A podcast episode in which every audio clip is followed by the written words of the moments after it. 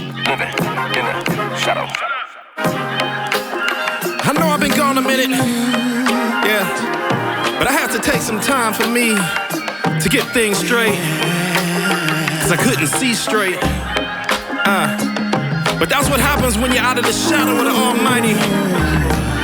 You lose yourself in this world, but I'm back. And it feels real good to Uh, uh-huh,